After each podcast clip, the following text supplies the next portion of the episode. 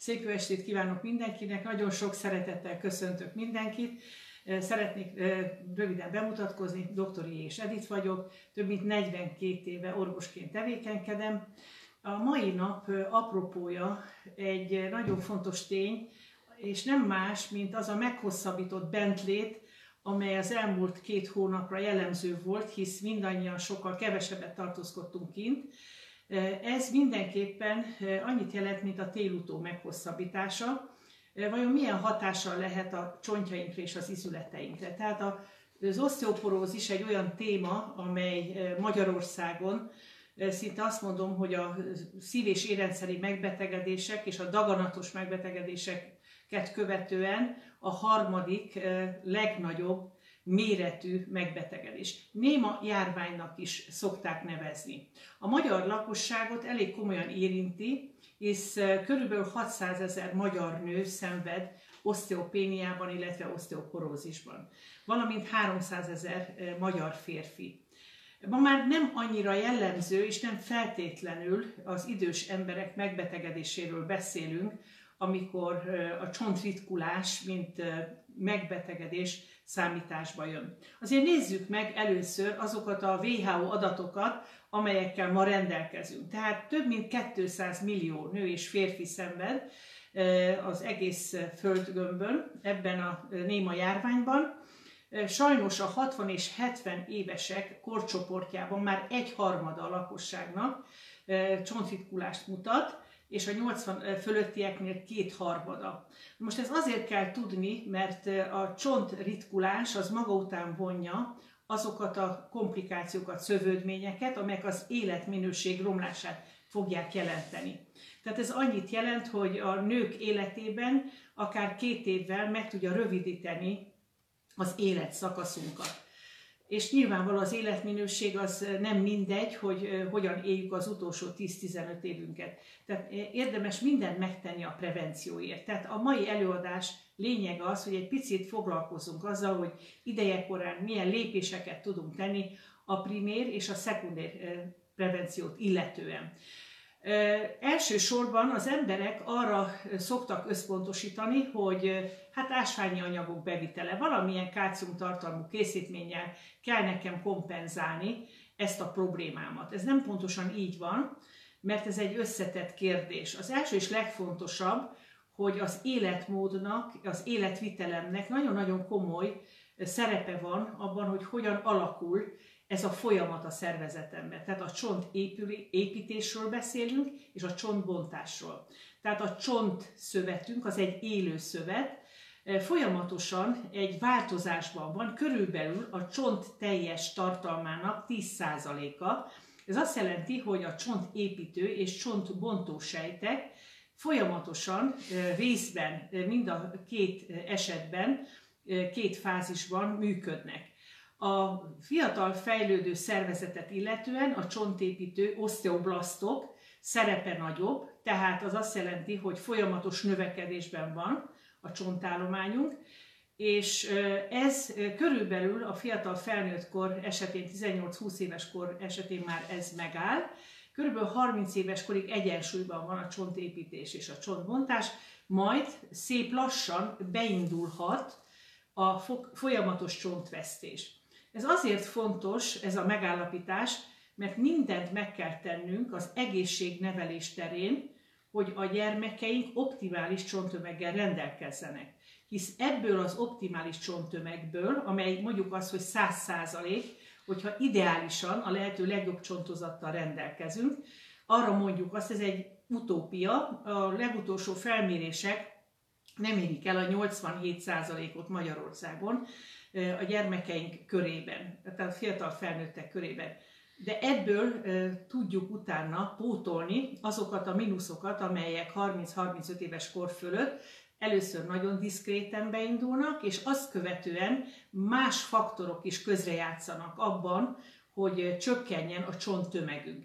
Tehát ide tartoznak természetesen az ösztrogének, tehát azok a hormonok, amelyek a szervezetünkben a klimax idejére annyira lecsökkennek, hogy egyértelműen előre hozzák a rizikófaktorokat. Tehát Kimondható az egyértelműen, hogy mindenképpen nagyon érdemes azzal foglalkozni, hogy milyen rizikófaktorok vannak, amelyek ezt a folyamatot felgyorsítják, vagy éppen lassítják. Az egyik ilyen rizikófaktor az életkorunk. Tehát minél idősebbek vagyunk, annál biztosabb, hogy vannak már eltéréseink. A megengedett értékhatár az 1-2 százalék évente a csontvesztés illetően. Hogyha ennél nagyobb értékű, akkor természetesen akár panaszokkal jár ez az egész dolog, hisz a fájdalom, a mozgáskorlátozottság és a csont tömegnek a csökkenése olyan komolyan jellemzi ezt a néma járványt, illetve ezt az alig látható, kezdeti fázisban alig látható elváltozást, élettani elváltozást. Mi egy olyan vizsgálattal rendelkezünk, és hát ez nagyon régóta működik Magyarországon, most is 8 nagy centrum, és több tíz, tehát 20-25 kisebb centrum rendelkezésünkre áll, hogy pontos méréseket végezzünk. Ez egy röntgen sugárral készült vizsgálat, amelyet úgy hívnak, hogy osteodensitometria, amelyet pontos méréseket tudunk végezni minden olyan területen, ahol felmerülhet ez a bizonyos oszteopénia vagy oszteoporózis. Tehát a gerincben, tehát a csigolyák területén látjuk az elváltozásokat a comnyaknál, tehát a csípőtájon és a csuklóban. Ennek megfelelően annyira kapacitálok mindenkit, hogyha pláne betöltött egy bizonyos időszakot, tehát életévet, az teljes biztonsággal klimaxban van, mert már nincs menzesze, hogy, és panaszai vannak, izületi panaszai, hogy igenis ezt a vizsgálatot végeztesse el. Egyébként a vizsgálat maga két évente, még most is abszolút ingyenes, tehát érdemes ezeket a vizsgálatokat elvégeztetni. De ez önmagában a szekunder prevencióhoz tartozik, tehát a szűrés maga. Tehát igenis menjünk, mert van értelme. A primér, a primér prevenció az ennél sokkal lényegesebb, mert ahogy említettem, az életvitelünk az nagyon-nagyon nagy mértékben, és az életmódunk segíthet nekünk. Tehát arra gondolok, hogy vannak részben gyógyszerek, vannak olyan ténykedéseink, akár mint szenvedélybetegként az alkoholizmus vagy a dohányzás, amely nagyon káros és felgyorsítja ezt a folyamatot. A dohányzás 50%-kal tudja felgyorsítani a csontritkulást, úgyhogy javasolom, hogy ne dohányozzunk. Én is egy nagy dohányos voltam valamikor, hál' Istennek több mint 25 éve ma már eh, elmondhatom azt, hogy eh, anélkül élek, és lehetséges, úgyhogy meg lehet ettől eh, természetesen szabadulni.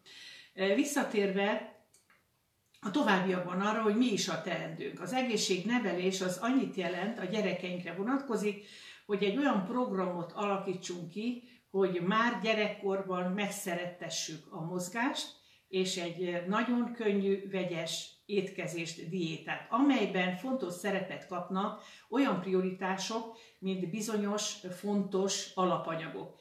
Az első olyan alapanyag család, amely a táplálkozásunkban jelen kell legyen, és igen-igen fontos szerepet tölt be, a tej és a tejtermékek. Azt kell tudni róla, akár édes tej, akár már előemésztett, vagy egyáltalán savanyított formában fogyasztjuk, lehet ez túró is, nagyon nagy szerepet tölt be, hogy jó a hasznosulása. Nem csak arról van szó, hogy ez egy állati eredetű kiváló kálciumforrás, hanem mi ezt nagyon jól tudjuk feldolgozni.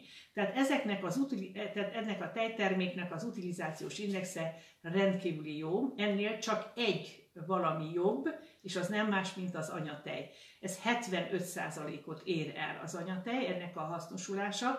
Tehát az a fontos, hogy olyan kálcium forrás biztosítunk, ionizált kálciumot, amelyet nyilván a vér útján be fogunk juttatni a csontszövetbe, és ott a mi csontsejtjeink, az oszteoblasztok könnyedén fel tudják dolgozni. Tehát nincs rossz anyatej, tehát ezt azoknak mondom, hányszor és hányszor hallottam ezt az elmúlt 42 évben, amióta orvos vagyok, hogy jaj, nekem olyan híg anyatejem van, ez már nem sokat jelent. Kérem, mindent jelent az anyatej mindegy, hogy hány hónapos az illetőnek a babája, mert akár 14-15 hónapos korban is fantasztikus szerepet tölt be, például az ellenanyag átjuttatásában, hisz a gyerek az immunéletlenség fázisában nem rendelkezik egy nagyon jó immunvédelemmel. És a szoptatás ez egy garancia arra, körülbelül két éves korig, hogy fantasztikus jó általános állapotban és immunvédelemben tölti a csecsemő az életét.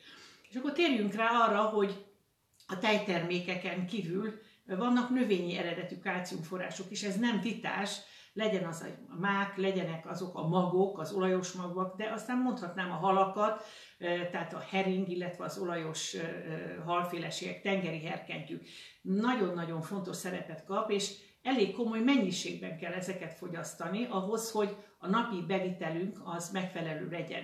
Egy növekedésben levő szervezetnek már 800 ezer mg kálcium forrásra van szüksége, és ehhez adekvált magnéziumra és D-vitaminra is, tehát alacsony foszfor mellett. A foszforral azért nem szabad foglalkozni, mert sajnos, a, tehát nem kell külön arra gondolni, hogy nincs elegendő bevitelünk, mert sajnos elmondható az, hogy a szénsavas üdítő, itala, idő, üdítő italaink tömkelege foszfors, vagy foszforsavat tartalmaz, és nem biztos, hogy nagyon jó hatással van a csontozatunkra. Tehát ezért érdemes megszívlelni azokat a tanácsokat, amelyekkel foglalkozunk. A második pontja annak, hogy milyen rizikófaktorok vannak még, az elmondható, hogy a kis testtömeg az hajlamosabb a csontritkulásra. Tehát a vékony, sovány, akár kékszemű hölgyek esetében gyakoribb az oszteoporózis. Predestinálja az oszteoporózist a csonttörés maga. Ha van egy csukló törése valakinek, pláne egy idősebb korban, tehát legyen ez egy 60 körüli hölgy, rögtön arra kell gondolni, hogy el kell menni néhány hét leforgás alatt a csontritkulás vizsgálatra, mert ez egészen biztos, hogy ez az első akció. Egy ilyen csonttörés, mondjuk ha ez akár egy gerincsigolya testtörésre gondolok, megroppan, a következő rizikó tízszerese annak, hogy megint jön egy következő törésem. Tehát őrületes magas, kockázatnövelő hatása van egy darab törésnek. Tehát igenis először is mindent kövessünk el, hogy ez ne történjen meg. Egy bizonyos kor fölött meg kell változtatnunk a berendezéseinket. A szőnyegeket nem biztos, hogy egész egyszerűen folyamatosan örök életünkre hát meg kell szeressük, és lenni kell a hálószobában, például a konyha ne legyen síkos felületű, ahol a csúszás veszély nagyon magas, és így tovább. Néhány gyógyszerre is kitérnék, amelyek igen komoly kockázatot jelentenek. Itt szeretném elmondani azt, hogy vannak olyan gyógyszerek, amelyek nagyon fontosak a betegségeink gyógyításában, az allergia, az aszma gyógyításában, egy krónbetegség gyógyításában. Ezeket kortikoszteroidnak, mellékvesekérek hormonoknak hívjuk, de hosszú távon ezeknek a fogyasztása a nem megfelelő és nem orvosi tanácsra, hanem úgy különböző adagokat vannak emberek, akik azt gondolják, ha fogyasztanak, akkor ők csökkentik magukba ezeket a szteroidokat, mert akkor majd nem lesz olyan komoly mellékhatása. Ezt ne tegyék, ez csak orvosi tanács mellett növeljék, vagy csökkentsék, vagy elhagyni, pláne nem ildomos. Ezeknek igen, van egy olyan hatása, hogy kiüríti a csontállományomat. Tehát úgy hívják ezt, hogy demineralizációs hatása van, de mondhatnám a vérhigító készítményeket, amivel nagyon keveset foglalkozunk. Hát gondoljuk el, hogy emiatt már érdemes legalább két évente egyszer csontritkulásra elmenni egy kontrollvizsgálatra. Folytatnám a hormonpótlást. Legyen ez egy pajzsbrigy hormonpótlás. Sokan úgy vannak vele, mert ez egy nagyon jó dolog, ma már pontosan tudjuk, hogy tökéletesen lehet élni pajzsbrigy hormonpótlással, de arra nem gondolunk, hogy kihatással lehet a csontállományunkra. Aztán komoly műtétek vannak, a petefészekkel kapcsolatos nőgyógyászati műtétek, amelyek valójában egy nagyon nagy változást hoznak, felgyorsítják az oszteoporózist, és igenis el kell menni, akár a műtét után nem sokkal, és meg kell tudni, hogy körülbelül milyen a startpontunk, tehát honnan indulunk, és így kell bekövetkezzen valóban a pótlás. Azon túlmenően, hogy bizonyos kockázatok vannak és lesznek, nekünk az a feladatunk, hogy mi magunk a különböző táplálkozási szokásainkon is képesek legyünk változtatni adott esetben. Mire gondolok? Tehát például az ételeiket illetően a forrásaink rendkívüli jók lehetnek, de például ha én nagyon sok zöldet fogyasztok, salátát fogyasztok, azzal én olyan fitátokat viszek be a szervezetembe, amely oxálsavat tartalmaz, és ez megköti a kálciumot. Tehát nem, hogy javítja a kálcium hasznosulását a csontokba, hanem még komolyan rontja. Tehát itt a fogyókúrák jönnek elő, sok esetben, amikor egysíkú fogyókúrát próbálnak az emberek tartani, és azt mondják, hogy hát ők csak gyers zöldségeket fogyasztanak, salátákat, csirkemellel vagy rizssel, és ezzel egy fantasztikus fogyókúra programba vannak jelen. Akkor tapasztaljuk egyébként az ismételt fogyókúrák után, hogy vannak ilyen komoly problémák.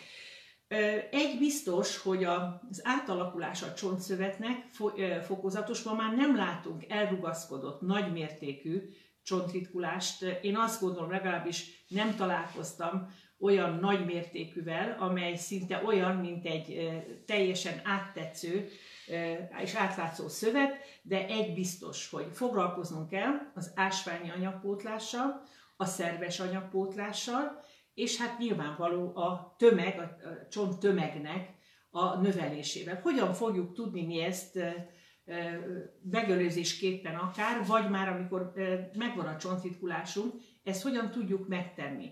Az első dolog, amire felhívom a figyelmet, hogy jó minőségű fehérjéket, tejtermékeket és akár tojást is lehet mértékkel fogyasztani, Nyilván nem lehet azt mondani, hogy ebből fogjuk a fehérjéket pótolni, amelyek nagyon fontosak, mint kollagénforrások a fehérjék, a csont matrixának a képzésében. Tehát van egy ágy, amelyben mi, tehát egy matrix, amiben mi utána szépen belepakoljuk azokat az apatitokat, ezeket úgy hívják, hogy hát az ásványi anyagokból származó, rendkívül fontos kálciumban, magnéziumban, foszforban gazdag kis ásványanyagok, és ezek azok, amelyek a csont szerkezet felépítésében fontos szerepet játszanak. Tehát így tudjuk létrehozni azt a trabekuláris rendszert, amely egy Hauers csatorna révén egész egyszerűen jellemzi a mi csontszerkezetünket, és ezt építjük le tulajdonképpen a csontitkulás kapcsán. Töredezetté válik, átlátszóvá válik, és nem tökéletes a csontunk szerkezete. Ez azt is fogja jelenteni, hogy a szakító szilárdsága, a rugalmassága részlegesen vagy szépen lassan hát csökken. És ekkor jönnek a törések. Ezért kell nagyon-nagyon komolyan ezzel foglalkoznunk. Tehát a fehérjék mellett, amennyiben már mozgáskorlátozottság van, amennyiben már vannak panaszok, tehát nehezen tud beindulni az illető, mindenképpen fontos az omega-3 típusú zsírsavak fogyasztása. Ezek mind természetes alapanyagok, tehát én nem fájdalomcsillapítókra szeretném rászedni önöket, a kedves közönségemet, hanem először is azzal, ha én ismerem bizonyos fontos természetes eh, zsírsavaknak, terítetlen zsírsavaknak a használt szerepét, amelyek ma már publikáltak, akkor ezt igenis eh, érdemes fogyasztani kiegészítésképpen.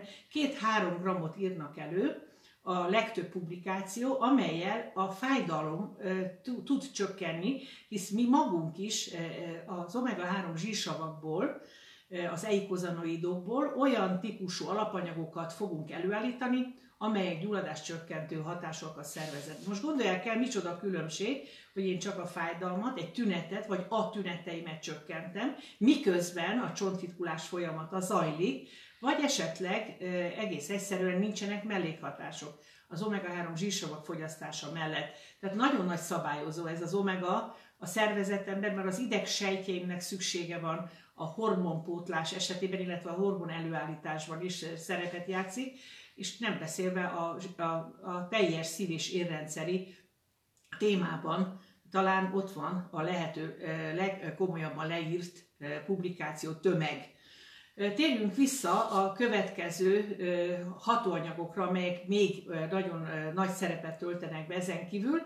Tehát a kálciumban, magnéziumban és D-vitaminban gazdag akár alapanyagok a táplálkozásunkból, illetve táplálékkiegészítők formájában.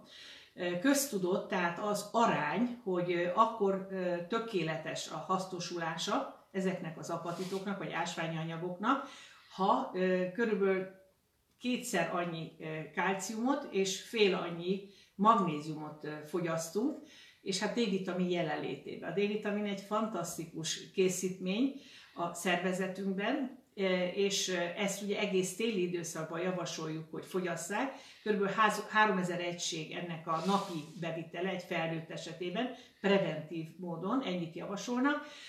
De vannak olyan kollégák, akik lényegesen kevesebbet javasolnak, néhány száz egységet, két-háromszáz egységet. Egyébként pont egy nagyon jó rádió műsorban hallgattam a laki, lakos főorvos urat, aki csak két-háromszáz egységet javasolt, és el, tehát túlzásnak tartotta a 3000 egységet. Én a 3000 egységet gondolom nagyon-nagyon fontosnak, hisz az országos, illetve a Magyar Osztioporózis Társaság és a főorvosa és professzora is ezt javasolják.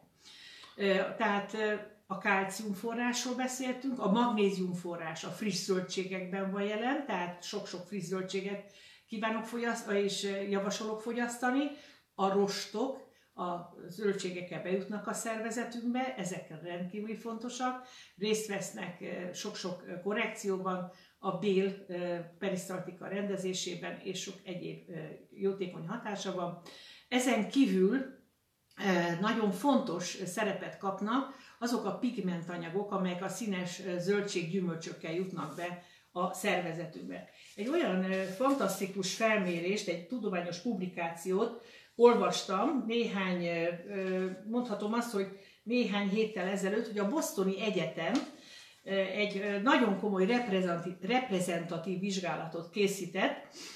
A címe az optimális csonttömeg és a karotenoidok közti összefüggés. És a következőt állapította meg ebben a négy éves követéses vizsgálatban, hogy a karotenoidok fogyasztása mellett, amelyek főleg a likopen, a lutein, a zeaxantin és a kriptoxantin tartalmazza, a halálozási rizikója ezeknek a csonttöréseknek 20%-kal csökken, és mintegy 30%-kal csökkenti ezeknek a fogyasztása a csonttöréseket. Most gondolják el, hogy mindössze csak annyit jelent, hogy rengeteg, akár 1-2 kiló napi gyümölcsfogyasztás, színes zöldség gyümölcsfogyasztás már is segít abban, hogy ha elesünk is, nem biztos, hogy el fog törni rögtön egy csontunk.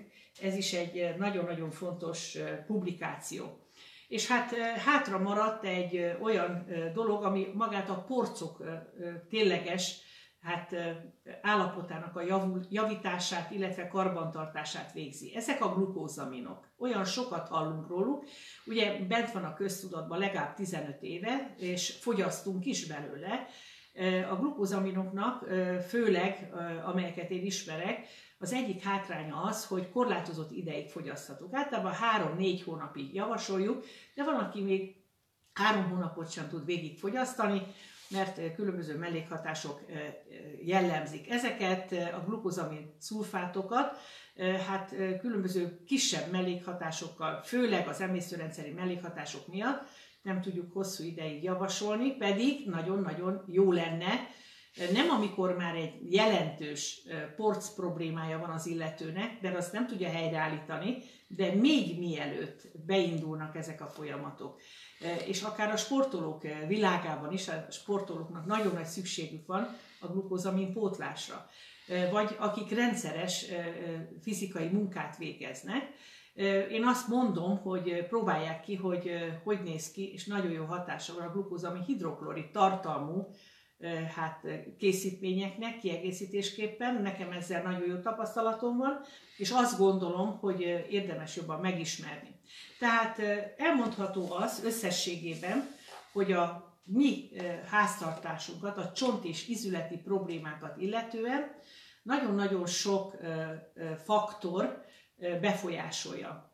Kevesebbet beszéltem ma a hormonokról, de nagyon fontos szerepet kaptak ma természetesen a mozgás, a mozgáskultúránk, legalább a napi egy órás sporttevékenységünk, emellett nyilvánvaló az életvitelünk, a táplálkozásunk, és amennyiben nem felel meg az a mennyiség az elvártaknak egy csontritkulás esetében 1500 mg kálciumot érdemes fogyasztani naponta, és ezt nem tudjuk elfogyasztani. Hát gondolják el, mint egy 1 kg 30 deka karalábét kellene fogyasztani, ahhoz, hogy ennek a javarészét bevigyük, de mondhatnék, főleg ezek a vegán kúrára gondolok, de mondhatnék más típusú dolgokat is. A tej esetében 1,2 liter tejet kell elfogyasztani, vagy tejterméket, hogy ez az hihetetlen jó mennyiségbe jusson a szervezetünkbe. A magyar lakosság ennek pont a felét fogyasztja, 500-600 mg-ra tehető a mi szokásaink alapján a mi bevitelünk. Tehát fantasztikus, fontos a fókuszt, a figyelmet ráirányítani a pótlásra. Mindenhol ezt mondjuk, és csak azután jönnek majd azok a keményebb gyógyszerek, amelyek lehetnek biszfoszfonátok, különböző hormontartalmú készítmények. Én nem gondolom azt, hogy én ezzel kell foglalkozom, én azt hiszem, hogy sokkal több időt kell foglalkozunk a prevencióval. Tehát nagyon szépen köszönöm, hogy meghallgattak. Bízom benne, hogy ha egy, ha egy fontos információval többet tudtak meg magukról, akkor már nem történt meg ez az előadás hiába. Viszontlátásra!